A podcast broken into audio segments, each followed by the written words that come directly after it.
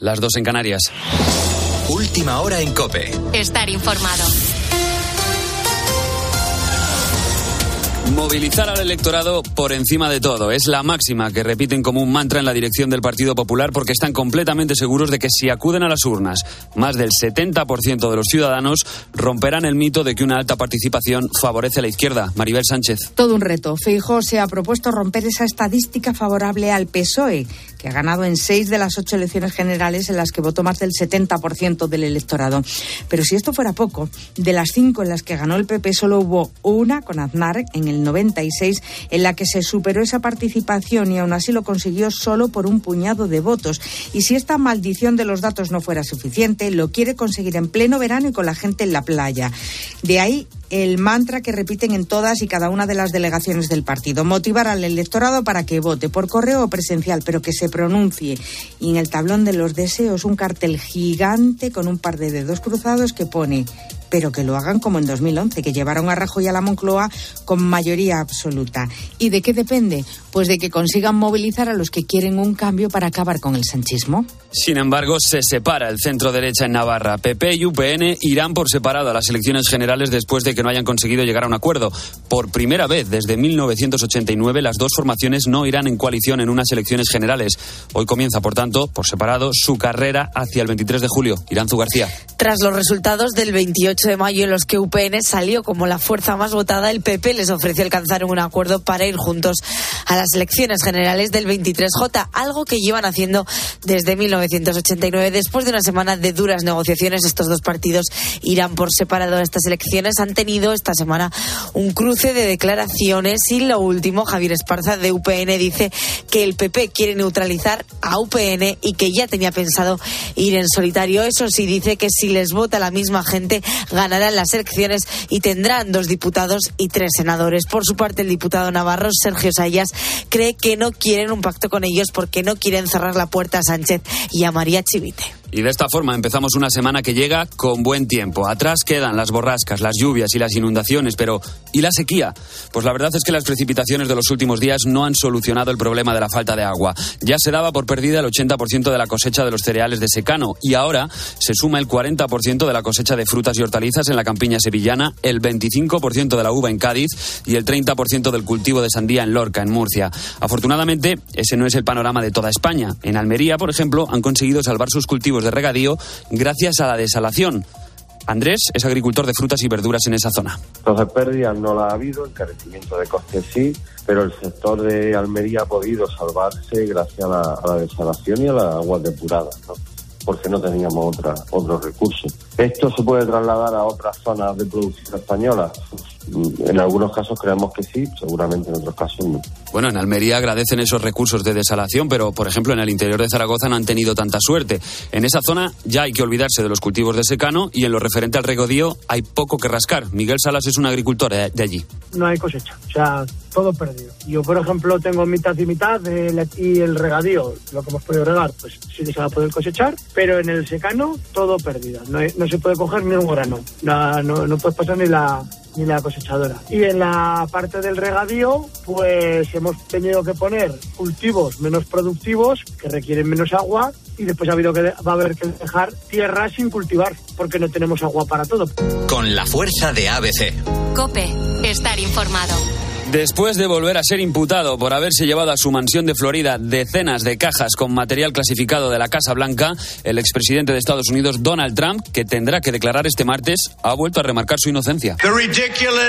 Esta acusación ridícula y sin ninguna base que ha lanzado contra mí el Departamento de Justicia de Joe Biden acabará siendo recordada como el peor abuso de poder de la historia de nuestro país. Lo más llamativo de todo es que a pesar de afrontar 37 cargos criminales, sigue siendo el favorito para hacerse con la candidatura republicana de cara a las elecciones de 2024. Tienes más información en cope.es y ahora sigues en la noche de Cope con Adolfo Arjona. Cope, estar informado.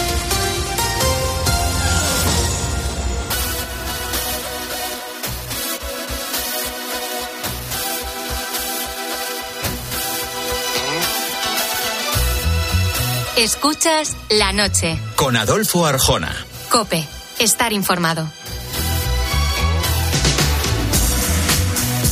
Escríbenos a nuestro correo lanochearjona.cope.es y síguenos en Twitter, arroba la noche arjona y en Facebook, La Noche de Adolfo Arjona. Envíanos tu nota de audio de WhatsApp al 650-564-504. Estos son los canales de comunicación si quieres participar en el programa o contarme lo que te apetezca. Por cierto que eh, si tú como yo eres de los que piensas que una persona curiosa es una persona inteligente, estás sintonizando la emisora adecuada a la hora adecuada. Ahora, aquí en la noche de Arjona, respondemos al porqué de las cosas. in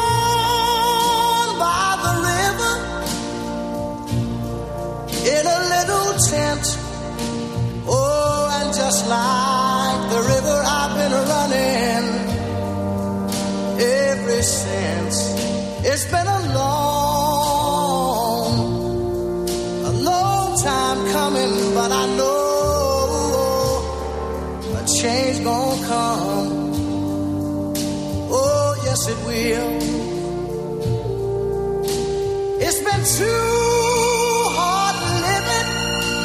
De las centenares de versiones que ha tenido esta canción, sin duda alguna, yo me quedo con este sonido que da Sam Cooke a esta preciosa canción, romántica canción. Hablando de cosas románticas, la industria del diamante supo emplear en el cine para dar la mejor imagen de ellos, de lo que te voy a hablar. La imagen del glamour, de la belleza, del amor, de la exclusividad y del compromiso. ¿De verdad te han prestado esto en una joyería? Soy un cliente muy bueno. Si fueras a comprarlo, ¿cuánto te costaría? Un cuarto de millón. ¿Un cuarto de millón de dólares?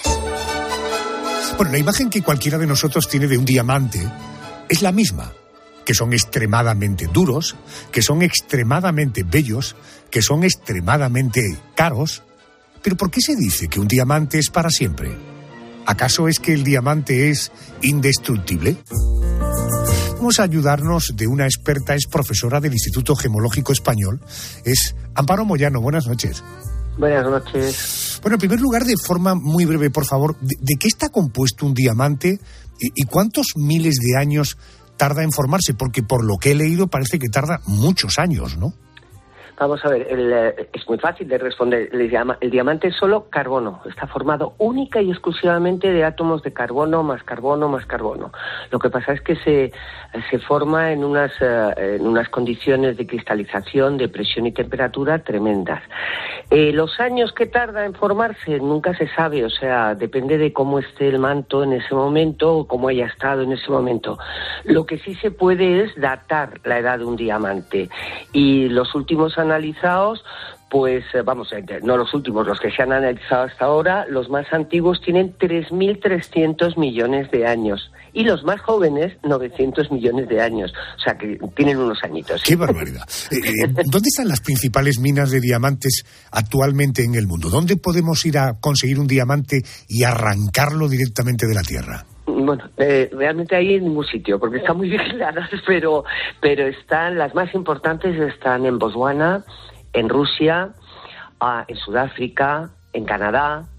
Ah, bueno, son, di- digamos que son los cuatro principales eh, orígenes o yacimientos de, de diamantes. También hay Lesoto. África, África es una gran mina de diamantes.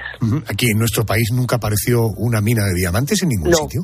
no, nunca, nunca, nunca. Bueno, tenemos otras cosas, tampoco vamos a quejarnos, ¿verdad? Eso es. Oye, la industria del diamante supo, al igual que, no sé, la industria del tabaco, eh, generarnos la necesidad y el deseo, en el caso del tabaco, de fumar o, o- o de tener un diamante a través de películas de, de Hollywood, de aquel Hollywood de los años dorados.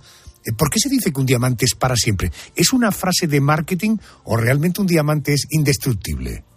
Vamos a ver, indestructible no, porque el diamante, eso es un error que existe siempre. Eh, Realmente el nombre diamante viene del griego adamas, que es indestructible, indomable, que no se puede gobernar, pero eh, se puede romper. O sea, un diamante es frágil. Lo que pasa es que es la sustancia más dura que se conoce, o el mineral más duro que se conoce, es decir, no se puede rayar, no se desgasta. Por eso perdura para siempre. Y yo creo que que, que la frase esa, el eslogan, que es fantástico y que está desde 1947 en el mundo, eh, un diamante es para siempre, a mí cuando me lo preguntan, oye, un diamante es para siempre, ¿por qué? Y digo, pues porque es desde siempre. O sea, hemos dicho que analizados diamantes tienen 3.300 millones de años, luego están ahí desde siempre. ¿No van a estar para siempre? Pues por supuesto, o sea que yo creo que, que es un eslogan como muy justificado, ¿no? No hace falta que se haga más publicidad o que, o que se cree, eso que me estás preguntando, que si se crea como adicción, ¿no? A, base de la televisión o el cine. No, porque la gente siempre identifica el diamante como algo poderoso, como algo que le va a dar. Eh, eh, a los hombres creían que les daba poder y las mujeres, que duda cabe que si llevamos unos diamantes puestos, pues nos sentimos como ¿Cómo que vamos a entrar bien en cualquier lado, ¿no? O sea que ese es el tema. Amparo, déjame porque eh, tengo aquí probablemente a la compañera más bella del programa, eh, Mónica García, que hablando de asuntos bellos, naturalmente tenía que estar esta noche aquí contigo y conmigo. Sí, lo que te pasa escucha, es que, Amparo. Amparo, diamantes tengo poco, eso también te lo diré.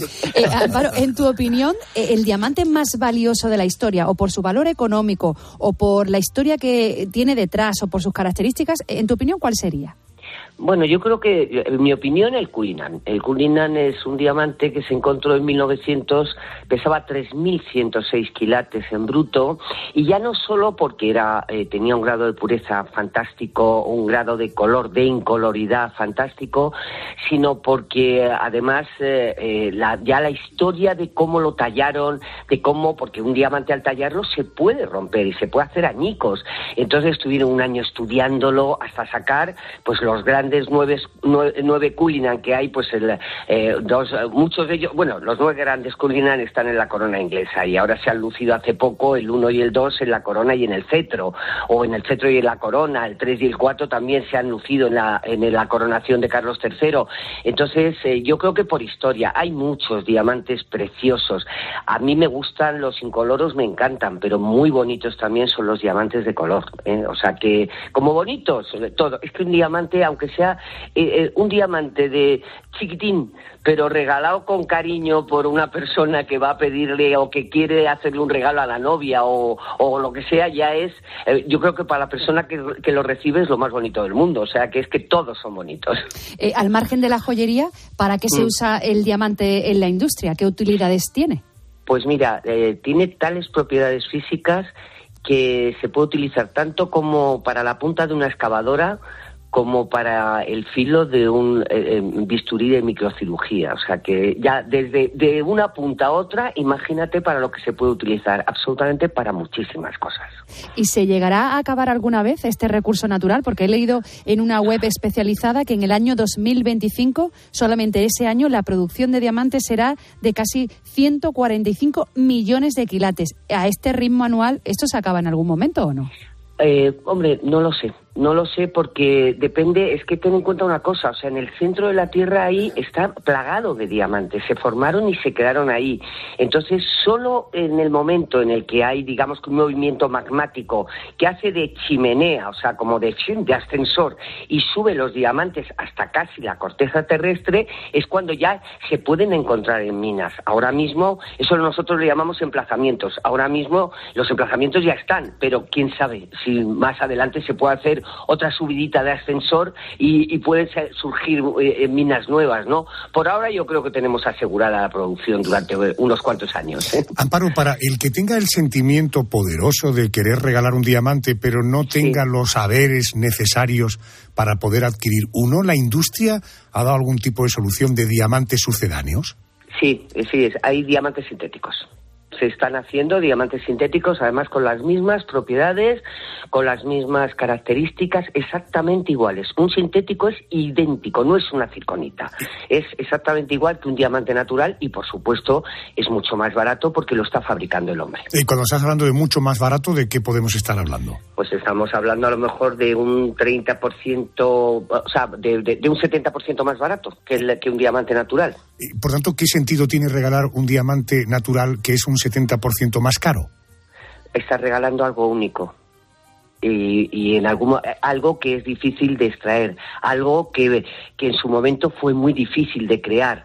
Y eh, hoy en día un diamante sintético le das a un botoncito, pones en marcha una máquina y ya tienes un diamante sintético. O sea, esa es, esa es, esa es mi defensa de los diamantes naturales contra los sintéticos. Quiero decir, yo no estoy en contra, porque por supuesto todo el mundo puede tener acceso a diamantes y los diamantes sintéticos son exactamente igual que los naturales. Otra cosa es que quieras regalar algo único. Entiendo. Y algo, como he dicho antes, que está desde siempre. ¿Eh? Entonces, eh, eh, creo que es más el sentido um, histórico, el sentido bonito que tiene el diamante. Eh, Amparo, si yo me encuentro en la diatriba de decir, bueno, venga, de acuerdo, voy a hacer, porque yo no creo que eso sea un gasto, yo creo que es una inversión, eh, no solamente inversión por lo el retorno sentimental que vas a tener, si, pues, en fin, al final estás comprando una joya. ¿Cómo puedo diferenciar uno que es tan idéntico, el sintético, tan idéntico al que es natural de uno natural respecto de un sintético? Pues solamente en un laboratorio especializado. Es decir, yo, por ejemplo, doy clases de gemología y doy clases de diamante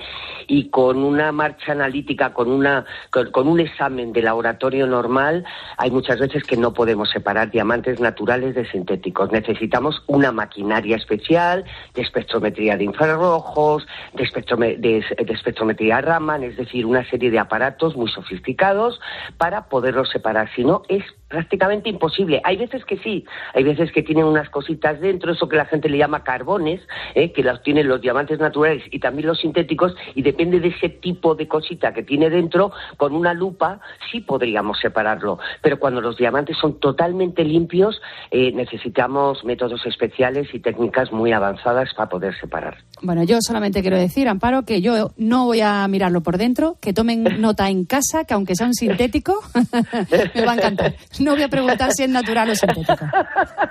Vale, eso me parece también una, una- un buen mensaje. Oye, el Instituto Gemológico Español nos puede echar una mano a la hora de autentificar eh, un diamante o eso no es uno de los servicios eh, Sí, que sí. prestáis.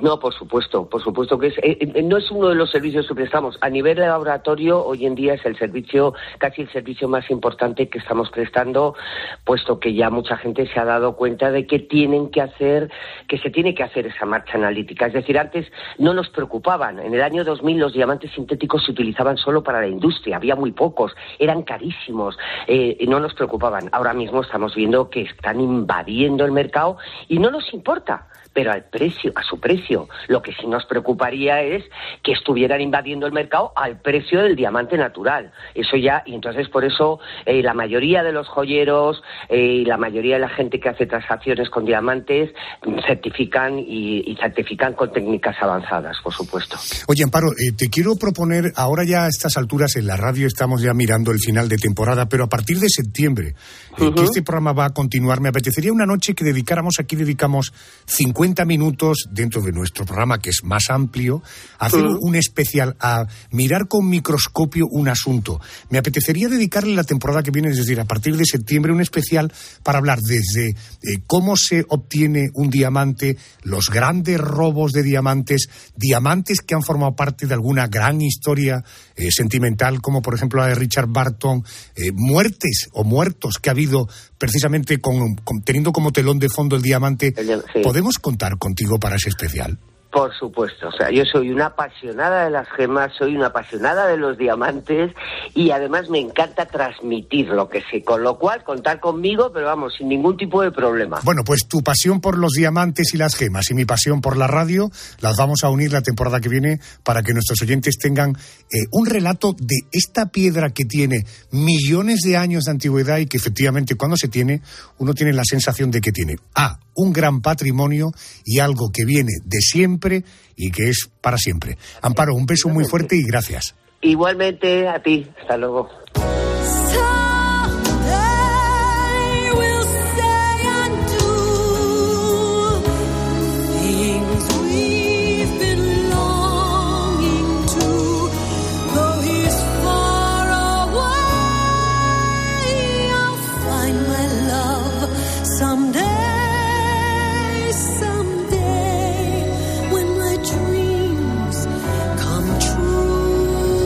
Increíble voz de Bárbara Streisand con un tema que se titula Mi príncipe vendrá. Por cierto que a Blanca Nieves, morder una manzana. La sumergió en un profundo sueño. Por haber sido tan buena con esta pobre ancianita. Te revelaré un secreto, linda. Esto no es una manzana ordinaria. Esta manzana tiene magia. ¿Tiene magia? Sí. Afortunadamente, un beso del príncipe despertó a Blancanieves después de haber mordido aquella manzana envenenada. ¿Y por qué te cuento esto? Pues porque no sé si sabías que en esa historia de cuento hay algo de verdad. ¿Por qué la manzana puede llegar a ser venenosa? Vamos a hablar con Miguel Ángel Lurueña, es doctor en Ciencia y Tecnología de los Alimentos, es divulgador científico, es autor del blog Gominolas de Petróleo. Querido Miguel Ángel, muy buenas noches, bienvenido a COPE.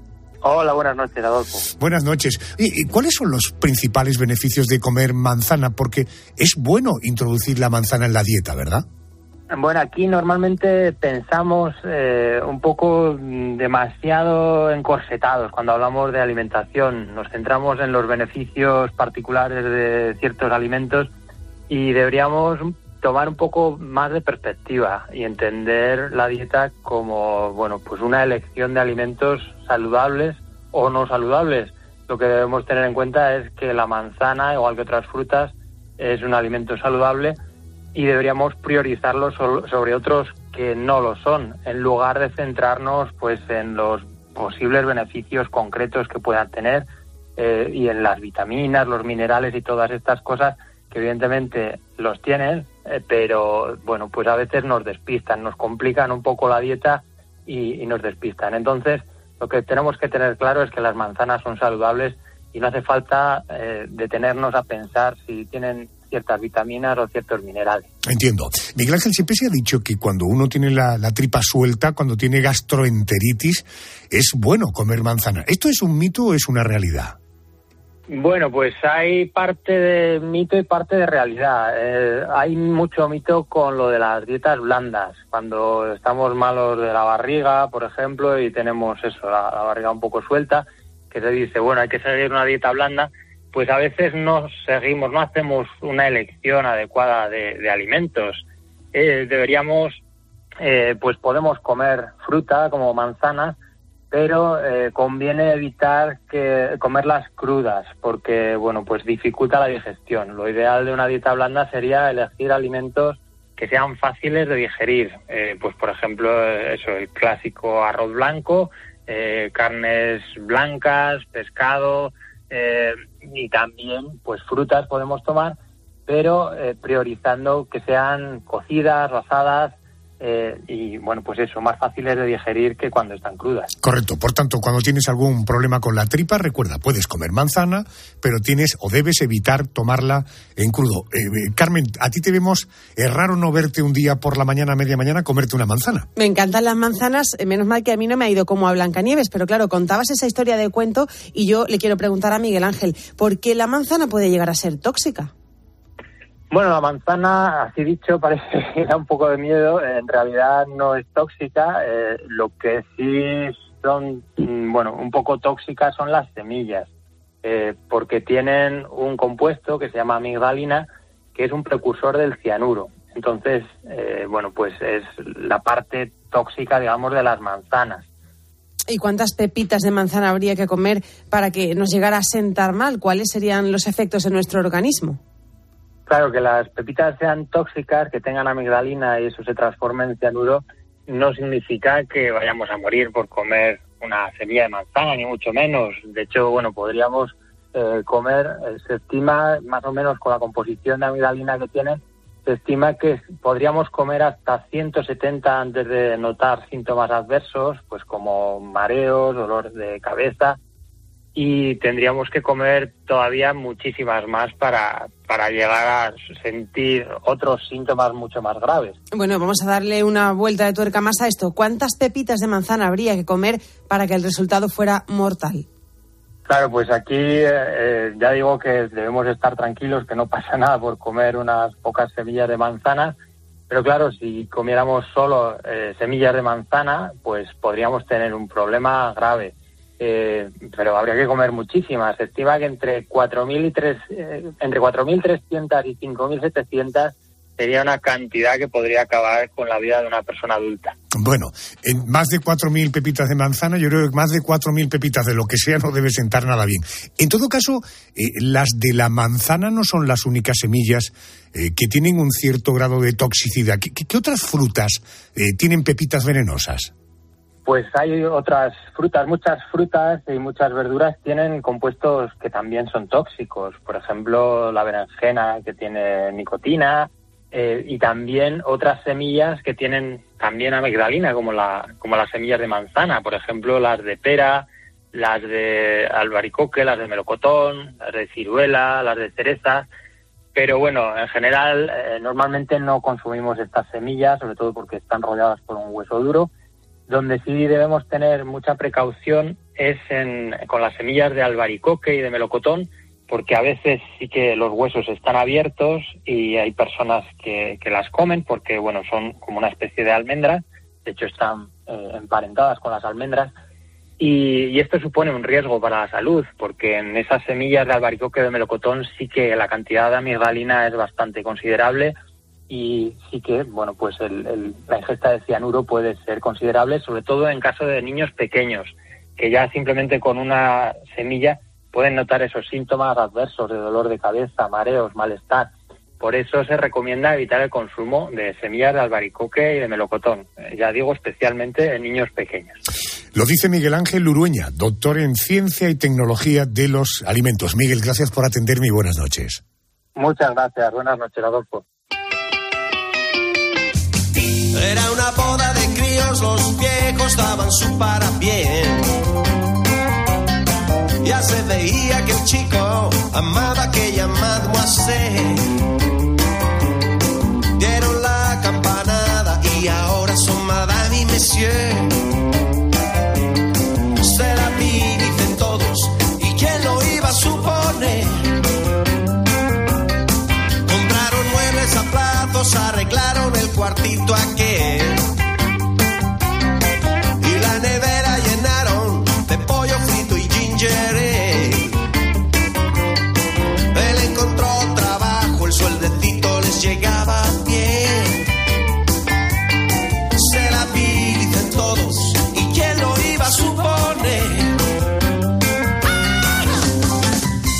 Ahora con este dato que te voy a dar. 1.386 millones de kilómetros cúbicos. Esa es la cantidad de agua que hay en la Tierra. Por cierto que yo últimamente con esto de la sequía ando enredado en debates sobre que el problema no es que no haya agua, sino la falta de precipitaciones, que son cosas bien distintas. Fíjate que dicen los expertos, el 70% de nuestro planeta es agua y en su mayoría, eso sí, es salada. Para hacernos una idea de la salinidad que tiene el agua del mar, te diré que si secáramos los mares y repartiéramos la sal por todo el mundo, podríamos cubrirlo entero con una capa de 160 metros de espesor. Pero ¿qué pasaría si todo el agua de los océanos y los mares se convirtiera en agua dulce? Se lo quiero preguntar a Manuel Benítez, profesor titular de la Universidad de Granada, es miembro del Instituto Interuniversitario del Sistema Tierra en Andalucía. Profesor, muy buenas noches, bienvenido a la COPE. Hola, buenas noches, Adolfo. Buenas noches, Manuel. Eh, ¿Por qué el agua del mar es salada? Primera pregunta. Bueno, es salada porque tiene una gran cantidad de sales disueltas. Um, a ver, el agua dulce también tiene, un, tiene sales disueltas, lo que pasa es que no tiene una concentración tan elevada como la del agua de mar. Por eso notamos que la sal de, eh, perdón, el agua de, de, mar nos resulta salada. Entiendo. ¿Qué elementos hay en el mar para que sea salada? Pues, pues son muy variadas, pero la mayor parte de, de esas sales, eh, aproximadamente un poco por encima del 90%, son sales de sodio y cloro, son iones de sodio y cloro lo que contiene el, agua del mar. De hecho, a ver, eh, la sal común, la sal común está compuesta de cloruro, cloruro de sodio, cloruro sódico, ¿no? Eh, pero no son las únicas. También hay una pequeña fracción de magnesio, de calcio, potasio y muchas más, de hecho. Y profesor, déjeme que le voy a hacer la pregunta, probablemente una curiosidad que hemos tenido todos en algún momento. ¿De dónde procede la sal de los océanos? Pues en realidad hay dos fuentes, ¿vale? Dos fuentes, dos orígenes de, de esas sales. La, la primera es, son las sales que vienen disueltas a través de los ríos que desembocan en el mar. ¿De qué sales son esas? Pues son sales eh, que llegan disueltas a los ríos a través o, o, consecuencia de la precipitación sobre lo que son las rocas en, en, tierra, ¿no? Eso es un proceso que se llama meteorización. Y no es tanto un desgaste físico de que llegue la gota, impacte en la roca, sino es más bien químico, ¿vale? Porque al llover eh, se captura dióxido de carbono y dióxido de azufre que se disuelve en esas gotas de lluvia. Eso la hace un poquito ácida y hace que disuelva sales de las rocas, ¿no? De ahí vienen, por ejemplo, los iones de sodio, magnesio y calcio que mencionábamos antes, ¿no? Que eventualmente luego esos acaban llegando al océano. Y eso ha sido así durante miles de millones de años, ¿no? Ese sería el, origen, la fuente número uno. La fuente número dos, de los iones que había dicho antes, que estaban en una alta proporción, el cloruro no viene de las rocas de tierra. Entonces se piensa que eso, desde hace casi 4.000 millones de años, eh, los océanos primitivos ya empezaban a tener una cantidad sustancial de, de, ese ion cloruro, cuyo origen se piensa que es en ese volcanismo muy activo que había en los orígenes de nuestro planeta. Ese volcanismo muy activo, de alguna manera, produjo una gran cantidad de gases, vapor de agua, dióxido de carbono también, nitrógeno, pero también cloruro de hidrógeno. Ese cloruro de hidrógeno, de ahí sale ese ion cloruro, ¿vale? porque digamos el cloruro de hidrógeno es muy soluble en agua, ¿vale? Entonces acabó disolviendo ese, esos iones cloruros que son los que, bueno, pues han dado lugar también a, a, a esa sal, ¿no? A, ese, a, ese, a esos iones en agua. Entonces son esos de los orígenes. Eh, Yolanda, enseguida te doy la palabra, pero aclaremos que podemos estar refiriéndonos a mares u océanos indistintamente porque al final todo es lo mismo. El mar es una cosa y el océano es la misma cosa, solo que por su extensión mayor le denominamos océanos. Dicho esto, Yolanda, te escucha el profesor Manuel Benítez. Profesor, hay mares u océanos, eh, hay océanos más salados que otros, o incluso en un mismo océano hay zonas que tengan más salinidad. Sí, sí, sí. Hay, hay diferencias, diferencias muy importantes. Por ejemplo, el Pacífico es, es un océano menos salado que, que el Atlántico, por ejemplo, ¿no? Y luego, por ejemplo, dentro del Atlántico hay cambios, hay diferencias en latitud. Por ejemplo, los trópicos, los trópicos presentan eh, mayor salinidad que el Ecuador. Pensar que en el Ecuador ahí eh, llueve con uh, más intensidad, con más frecuencia, el volumen de lluvia es, uh, la precipitación es mucho mayor que los trópicos. Entonces, al aportar agua con concentraciones de sales muy bajas, que es la de la precipitación, pues el océano Atlántico en el Ecuador tiene menos, uh, menos salinidad que los trópicos. Pensar que, por ejemplo, el trópico, los trópicos están incluso a la misma altura que, por ejemplo, uno de ellos, ¿no? El, um, a la misma altura que el, que el, desierto del Sáhara. Ahí la evaporación es enorme. Entonces lo que se evapora del océano es agua dulce, las sales quedan. Eso hace que la salinidad, por ejemplo, en esas latitudes sea mayor. ¿no? Si hay variaciones, hay variaciones importantes. O el, el Mediterráneo, nuestro Mediterráneo. Ahí básicamente el Mediterráneo es una cuenca de evaporación. Llega muy poca agua dulce de los ríos, uh, llega poca precipitación al menos poca comparada con toda la masa de agua que se evapora, ¿no? Puntualmente puede haber algún río caudaloso, ¿no? Como el Nilo, pero en neto se evapora más agua que la que está entrando, entonces hace que el océano, o sea que perdón, que el mar Mediterráneo sea sea más salado, ¿no? Que por ejemplo el Atlántico. Quiero preguntarle por una creencia, profesor, una creencia que yo he escuchado muchas veces y que dice que en el mar muerto no podemos hundirnos porque tiene mucha sal. ¿Qué hay de cierto en esto? Pues, a ver, eso es verdad, yo no he estado, no he disfrutado de un baño en, en el Mar Muerto, pero es cierto. Básicamente la, la, densidad del agua depende de la temperatura, la presión, pero también de la concentración de sales que tiene. Entonces, a mayor concentración de sales, mayor es la densidad. Eso hace, digamos, que cuando alguien se va a bañar ahí en el Mar Muerto, pues, digamos, la flotabilidad relativa es mayor, ¿no? Simplemente porque la masa de agua es más densa.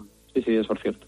He leído que solo un 1% del agua del planeta es dulce. Eh, teniendo en cuenta ese tanto por ciento, si el agua salada dejara de serlo, ¿cómo podría esto afectar a nuestras vidas? Eh, pues de forma dramática, no, no es algo bo- bonito que uno debería esperar, ¿no? Al menos tal cual como conocemos la vida actualmente. El clima y la vida serían, serían muy, muy, muy distintos. Si de repente eh, todo el agua salada pasara a ser dulce, a nadie se le escapa que eso produciría un colapso en todo el ecosistema, en toda la cadena trófica de- del océano. Y en particular, pues claro, es decir, por ejemplo, el fitoplancton, que produce oxígeno y captura CO2, de la, captura CO2, ¿no? En el fondo son plantas microscópicas, por decirlo así, pues eso daría lugar a un, a un- un auténtico cambio climático ah, un- con un efecto exacerbado, de un efecto invernadero exacerbado, ¿no? Porque no, eh, digamos, las concentraciones de CO2 en la atmósfera serían muy elevadas. Si las concentraciones de CO2 en la atmósfera son muy elevadas, como ya sabemos, como estamos experimentando actualmente, las temperaturas medias van a aumentar. El vapor de agua en la atmósfera va a aumentar. Y eso da lugar a, a, pues, a precipitaciones extremas, huracanes, etcétera. Y luego hay otro factor importante que es la circulación. Actualmente eh, existe una circulación tanto de masas de aire como, de masas de agua que lo que está haciendo es mover calor de la zona ecuatorial a los polos. ¿Vale? La radiación que nos llega del Sol es más intensa en, los- en el Ecuador que en los polos. Entonces el sistema Tierra, el pobre, lo que hace es poner en marcha corrientes para tratar de homogeneizar todo ese calor, ¿no? La única forma que tiene que hacerlo es poner en marcha corrientes. ¿De qué? De agua y de aire. Pero claro, eh, esa circulación, por ejemplo, los océanos, que se llama circulación termoalina, esa circulación está inducida por variaciones de temperatura, de ahí lo de termo, y variaciones de salinidad, alina, ahí viene la palabra, ¿no? Em, pero claro, si es todo agua dulce, no hay variaciones de salinidad. Entonces, esa circulación termoalina que redistribuye el calor en el planeta, pues mm, solamente mm, serían las diferencias de temperatura las que, pudri- eh, las que podrían eh, controlar esa circulación, que se vería muy reducida, muy diferente a la que actualmente que tenemos, ¿no? Eso básicamente produciría, pues, mm, sería muy difícil para, para el ser humano vivir en, unas condiciones como, como. Entiendo. ¿Y qué tendría que pasar para que el agua de nuestros mares y océanos, eh, no sé, se volviera dulce? Pues, pues en efecto es un juego, es casi casi ciencia ficción, ¿no? Pero ojo, ha pasado. En nuestros océanos al principio, hace 3.800 millones de años, eran océanos de, de agua dulce y poco a poco, con ese aporte, con esos procesos que, que hemos descrito antes, pues fue ganando en salinidad, ¿no? Pues lo que tendría que ocurrir es como reiniciar el planeta, es decir, de alguna manera que empezara a subir la temperatura de una forma enorme, de tal manera que se evaporara, estamos haciendo cien- ciencia ficción, ¿eh? que se evaporara nuevamente toda la masa de agua, que pasara a la atmósfera, ¿vale? Y luego el planeta se enfriara, de tal manera que esa agua condensada pues se precipitara, ¿no? Y volvieran a formarse océanos, esta vez de agua dulce, hasta que nuevamente pues, fuera capturando sales, ¿no?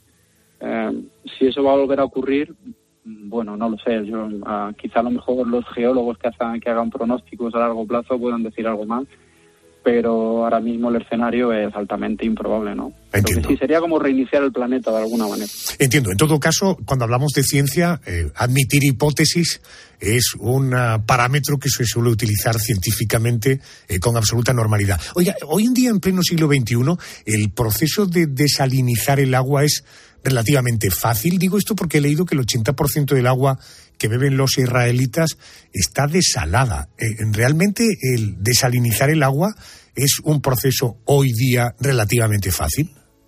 Sí, sí. Eh, desconocía el porcentaje, pero bueno, aquí en España también desalamos agua, ¿no? Em, eh, y sí, es fácil, fácil en el sentido de que son procesos conocidos, procesos físico-químicos conocidos que nos permiten desalar el agua.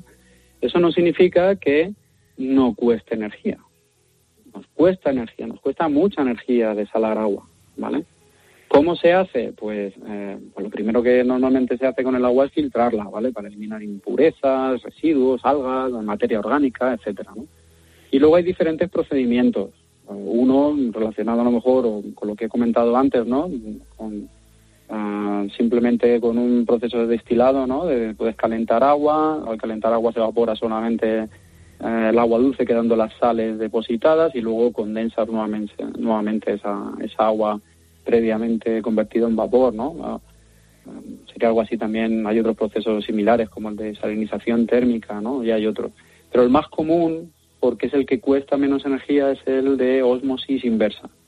El de osmosis inversa básicamente consiste en hacer pasar en, o almacenar agua de mar de alguna manera, previamente filtrada, como he dicho antes, y someterla a presiones enormes, de tal manera que parte del agua, ¿vale? Parte del agua, no de las sales, pase por una membrana semipermeable, ¿vale? Las sales se quedan y pasa el agua ya dulce por esa membrana.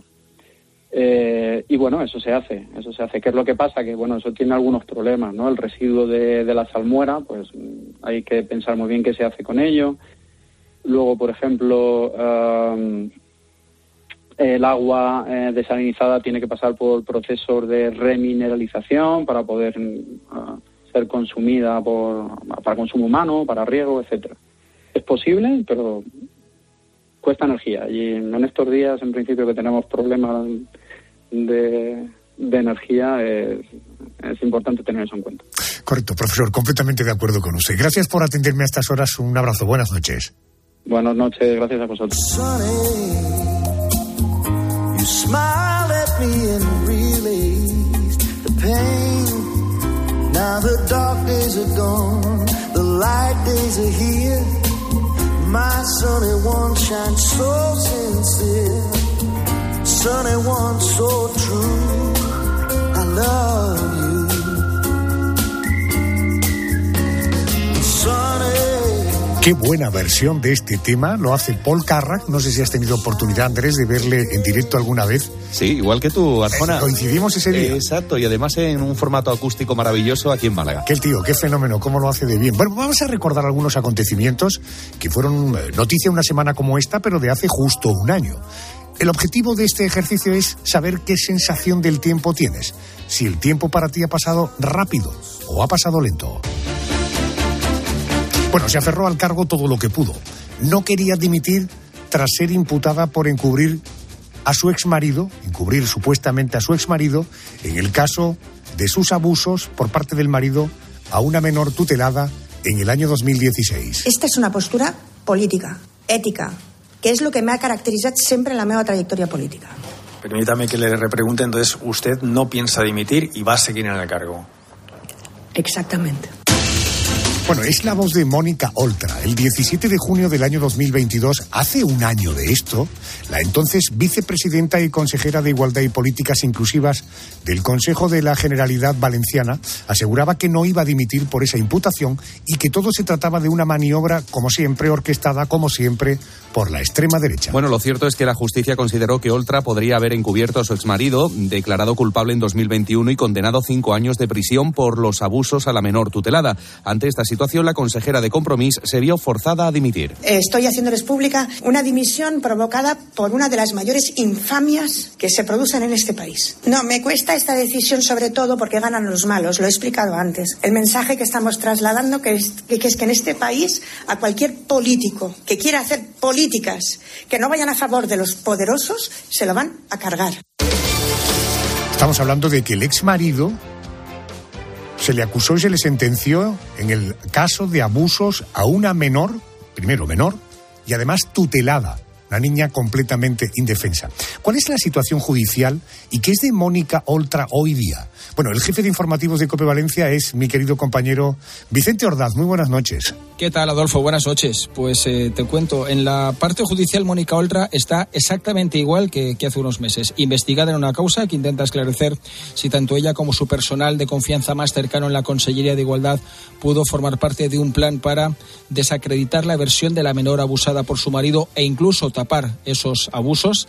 Aquí además hay un apéndice importante y es que el juez, en una pieza separada dentro del mismo juicio que investiga los correos electrónicos entre los imputados, le ha dado seis meses más de prórroga a la instrucción y por tanto todavía tardará más esta en cerrarse de manera definitiva.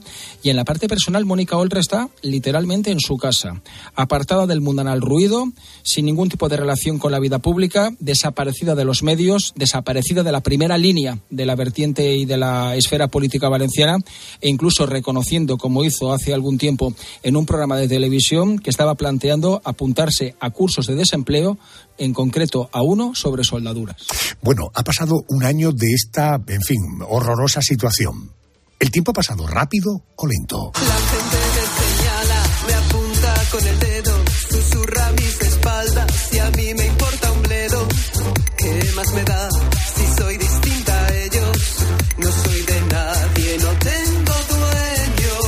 voy a dar algunas pistas a ver si averiguas con quién vamos a hablar. Ella es diseñadora. Es una de las musas de la movida. Marquesa de Casteldorrius. Baronesa de Santa Pau. Es grande de España. Ahora acaba de publicar sus memorias con las que asegura que se ha vaciado y que ha sido una especie de psicoanálisis. Su libro se titula Mi historia. Ella es Ágata Ruiz de la Prada. Querida Ágata, buenas noches y bienvenida a la cadena COPE. Buenas noches, Adolfo, qué ilusión. He leído que son tus memorias más íntimas, más provocadoras. ¿Tú crees que hay alguien que pueda tener eh, alguna subida de tensión arterial cuando la lea? Sí, yo creo que sí, desgraciadamente, ¿eh? porque, porque luego me da pena haber sido tan mala.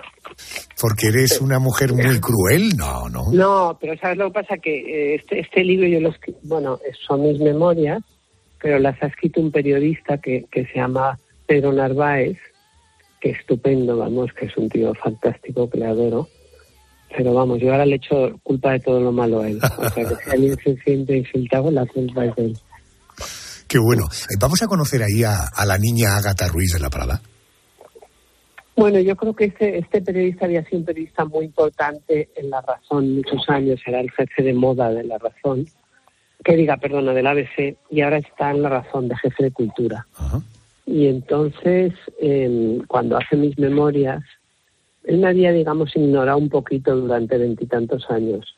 Yo a él también un poquito, pero vamos, sobre todo él a mí. Entonces, claro, cuando le encargan las memorias, pues dice que sí, pero no puede decir Agatha es una diseñadora espectacular, porque durante 20 años ha estado calladísimo.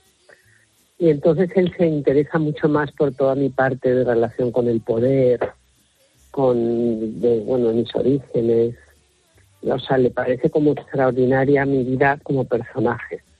Y yo creo que la vida profesional queda un poco más en segundo lugar. Cuando yo pensé que iba a ser más profesional el libro, ¿no? Pero al final, cuando un libro lo escribe alguien, a mí que me encanta leer y que respeto muchísimo a los artistas y a los escritores, pues, pues no me quedaba más que callarme y me pareció. Yo lo único que he intentado es que no hubiera nada que fuera mentira. Ahora he hecho el audiolibro, lo acabé ayer. Ajá. ¿Qué tal te ha ido la experiencia? Pues mira, mucho mejor de lo que me esperaba. Ha sido. Yo pensé que.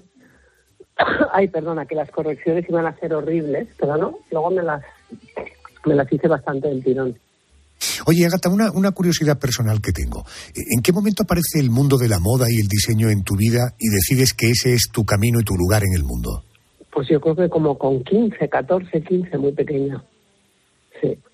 Y luego con 20 ya hago mi primer desfile, que ahora lo pienso con mi hija cuando tenía 20 y era para mí un bebé recién nacido. Pero y, a los 21, me, a los 20 y algo ya me conocía la gente por la calle. Eh, estarás de acuerdo conmigo que eh, si hay algo que eh, hace que ayude al éxito es diferenciarse. Esto lo ha conseguido Agata. Uno ve un diseño tuyo automáticamente dice, eso es de Agata Ruiz de la Prada. ¿Cómo llegas a crear ese estilo, esa marca propia? ¿Eso es el producto del talento o del trabajo? Bueno, es que yo soy así, es que mm, no me cuesta nada porque como soy así, pues lo que me cuesta es lo contrario, ¿sabes? Me- no, no me ha costado nunca hacer lo que hago porque está totalmente metido en mi personalidad. Entiendo. He leído en algún sitio que hiciste del color tu marca huyendo de la tristeza y de la depresión. ¿Eres una mujer emocionalmente frágil? No, gracias a Dios, no creo que haya estado... El otro día tuve como un poquitito de, de, de, dep- de depresión, 10 minutos, pero por primera vez en mi vida. Y, y yo creo que fue una bajada de defensas, me dijo mi, mi médico. Pero vamos, que no he tenido nunca ni un minuto, jamás. porque yo con- conozco poca gente más fuerte emocionalmente que yo, la verdad. Aunque el otro día, aunque el otro día vino una novia de mi hijo y me dijo, hay que ver lo mal que has llevado el divorcio. Y digo, coño, yo creí que lo había llevado de puta madre, como... Pero en fin, ya sabes que hay gente para todo. Eso te dijo la nuera, que es simpática, haciendo amigos, ¿eh? Sí, eso fue una de las cosas que me dijo. Y no la peor, ¿eh? Bueno, pues ha ganado tu, Fue, fue de las mejores que me dijo. se ha ganado tu cariño. sí, sí, sí. Oye, cuentas en tus memorias que eres feminista de verdad, no, no de boquilla. Eso te ha costado, supongo, críticas por parte de algunas mujeres, ¿no? Bueno, ¿sabes lo que pasa? Que yo me he dado cuenta que en mi familia, yo vengo de una familia en la que casi todas las, en casi todas las ocasiones las mujeres han sido más ricas que los hombres. Y eso significa que han mandado más. Entonces yo no he visto nunca en mi familia, que me hubiera gustado ver un poquito, ninguna sumisión ni, ni por un segundo del hombre, de la mujer al hombre. Entonces he nacido feminista, no es que sea feminista, es que he nacido feminista. ¿Estás de acuerdo con esa idea que últimamente oímos con bastante insistencia de que hay grupos, eh, al margen de la opinión política, que hay grupos que quieren patrimonializar el feminismo, grupos de mujeres, digo? Mira, yo es que creo que a mí me encanta también la ecología, también la ecología la he heredado, porque mi abuelo era ecologista en los años 20, mi padre, que no era el hijo de mi abuelo, también nació súper ecologista. Entonces, yo también he heredado la ecología y a mí me parece como más urgente, habrá gente que se ponga furiosa de que yo diga esto, pero yo estoy muy contenta de lo que hemos avanzado en España en el tema de la igualdad. creo que somos un país ejemplar en el tema de la igualdad. Hombre, que se puede seguir avanzando, sí, pero podríamos avanzar un poquito. Yo cambiaría para poner más atención en el medio ambiente y dejar la igualdad sin perder nada, pero no, no tampoco exagerar tanto, ¿no? Cuando un periodista se sienta frente a Agatha Ruiz de la Prada para hablar de sus memorias, está tentado para, eh, por hacerle la pregunta. Yo le he dado un poco de vueltas a la pregunta y te la quiero formular de esta manera. Y además me viene muy bien, has hablado de tu abuelo, de tu padre. Dices en el libro que nunca has creído en el matrimonio, pero sí en la familia y que lo más importante para ti son tus hijos. ¿Qué han dicho ellos del libro? ¿Sabes si lo han leído? Pues mira, eh, no lo ha leído, y eso que Tristán es un niño que se lee un libro al día, aún no se lo ha leído, y Cosima tardó en leérselo, pero le ha entusiasmado. Y el primer, el primer libro que yo toqué editado, porque antes era como paginitas, ¿sabes? De esas de, las pruebas y todo eso, pues me pidió Cosima con él en la mano y me dijo, ¿me lo regalas? Y dije, claro que sí, ratón, te lo regalo ahora mismo. Y entonces me dijo, ¿y me lo firmas? Y dije, ¿pero para qué te lo voy a firmar? Si soy tu madre, me dijo, es que así vale más dinero.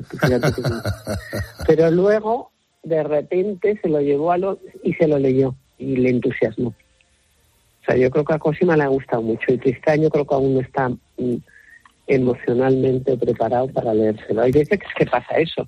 Yo tengo muchísimos libros en la lista de espera, muchos, muchos, muchos, y entonces em, de repente un día, un día no tal y de repente un día te apetece muchísimo ese libro y te lo comes. Ya. Oye, de tu ex no tenemos noticias, ¿no? Si lo ha leído.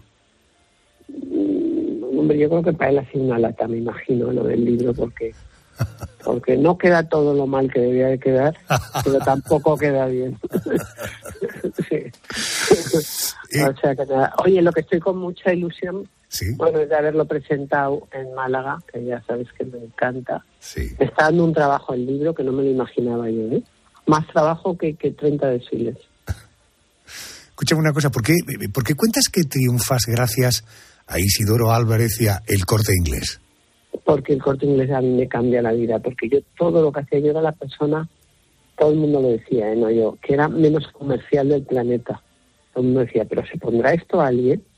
Y gracias a Isidoro, yo ahora voy a donde sea. Estuve la semana pasada en Chile y había una sala como con, no sé, 300 personas. Dije, por favor, ¿podría levantar la mano alguien que haya tenido algo mío, un calcetín, un perfume? y levantó la mano pues menos tres personas, todos los de la sala, en Chile, ¿eh? en un, no, llamando en Santiago de Chile, sino en un pueblo que se llama Concepción, vamos, en una ciudad que se llama Concepción. O sea, que tú imagínate lo que me ha ayudado a mí y el corte inglés. Correcto. Eh, eh, señora Ruiz de la Prada, ¿se considera usted una mujer libre en el sentido de que ha podido hacer casi siempre lo que le ha dado la real gana? Pues la verdad es que sí, porque es que he tenido esa suerte, pero desde pequeña, así como hay gente bajita o alta o rubia o morena, hay gente que es libre y hay gente que no es libre, pero yo creo que eso se nace así. Y yo nací libre, la verdad.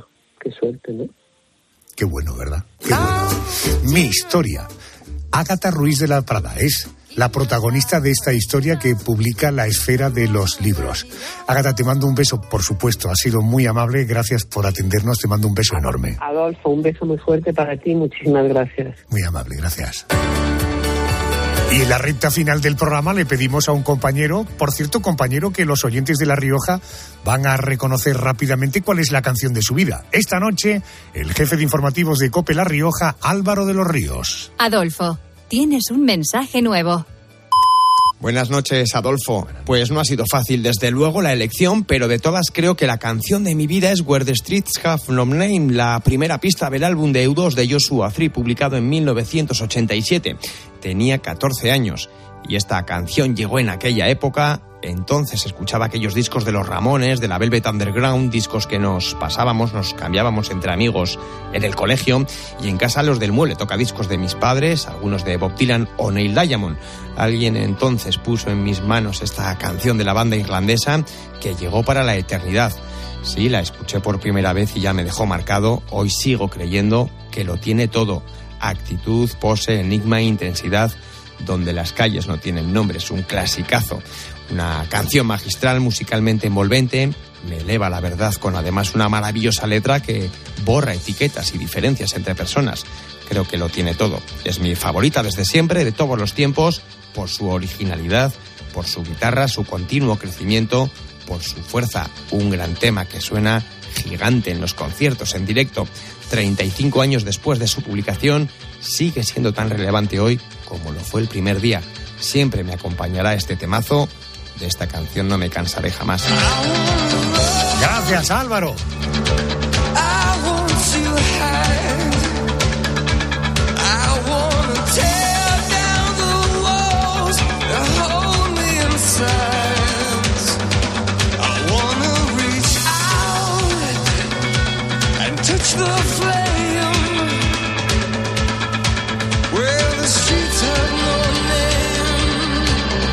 Tenemos tiempo para más, que nos vamos.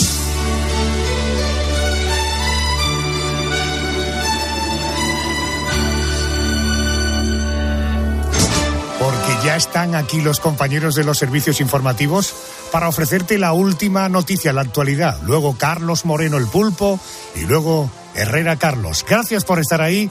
Hasta la semana que viene. Adiós, adiós.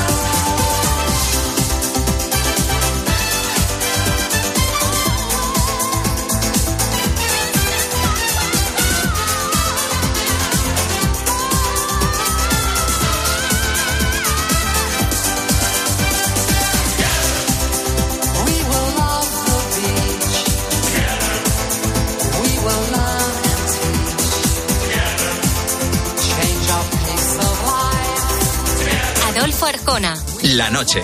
Cope. Estar informado. En Cope nos gusta contarte buenas noticias. Es una historia humana de película en Italia. La historia que te cuento demuestra que los talentos más grandes surgen de los orígenes más complicados. Su protagonista es Aurora. Porque un grupo de alumnos de la Universidad de Málaga ha desarrollado un juego de cartas, por un lado, adaptadas al braille y por otro, con pistas de sonido. Estoy mirando a un bebé, una niña, que se está quedando dormida en brazos de su padre. Es una buena noticia, es una buena noticia. A Carlos Herrera, Ángel Expósito Pilar García Muñiz, Pilar Cisneros y Fernando de Aro les gusta contarte buenas noticias. Escúchalas a diario en Cope, también en cope.es y en redes sociales.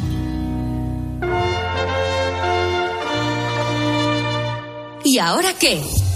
Ahora, máster universitario en Radio COPE, organizado por la Fundación COPE y por la Universidad San Pablo CEU, con un año de prácticas remuneradas. Porque la radio en la que crees es la radio en la que puedes aprender junto a los comunicadores líderes. Fórmate a su lado como periodista 360. ¿Por qué hay que atender ese dato? Porque ahí se engloban todos los... Dato fundamental para entender el viraje de la política exterior. Empezó el partido, Albert. Sí, arrancado. Máster universitario en Radio COPE. La radio en la que crees es la radio que te hará crecer. Infórmate en fundacioncope.com y en el 91 828 39 30.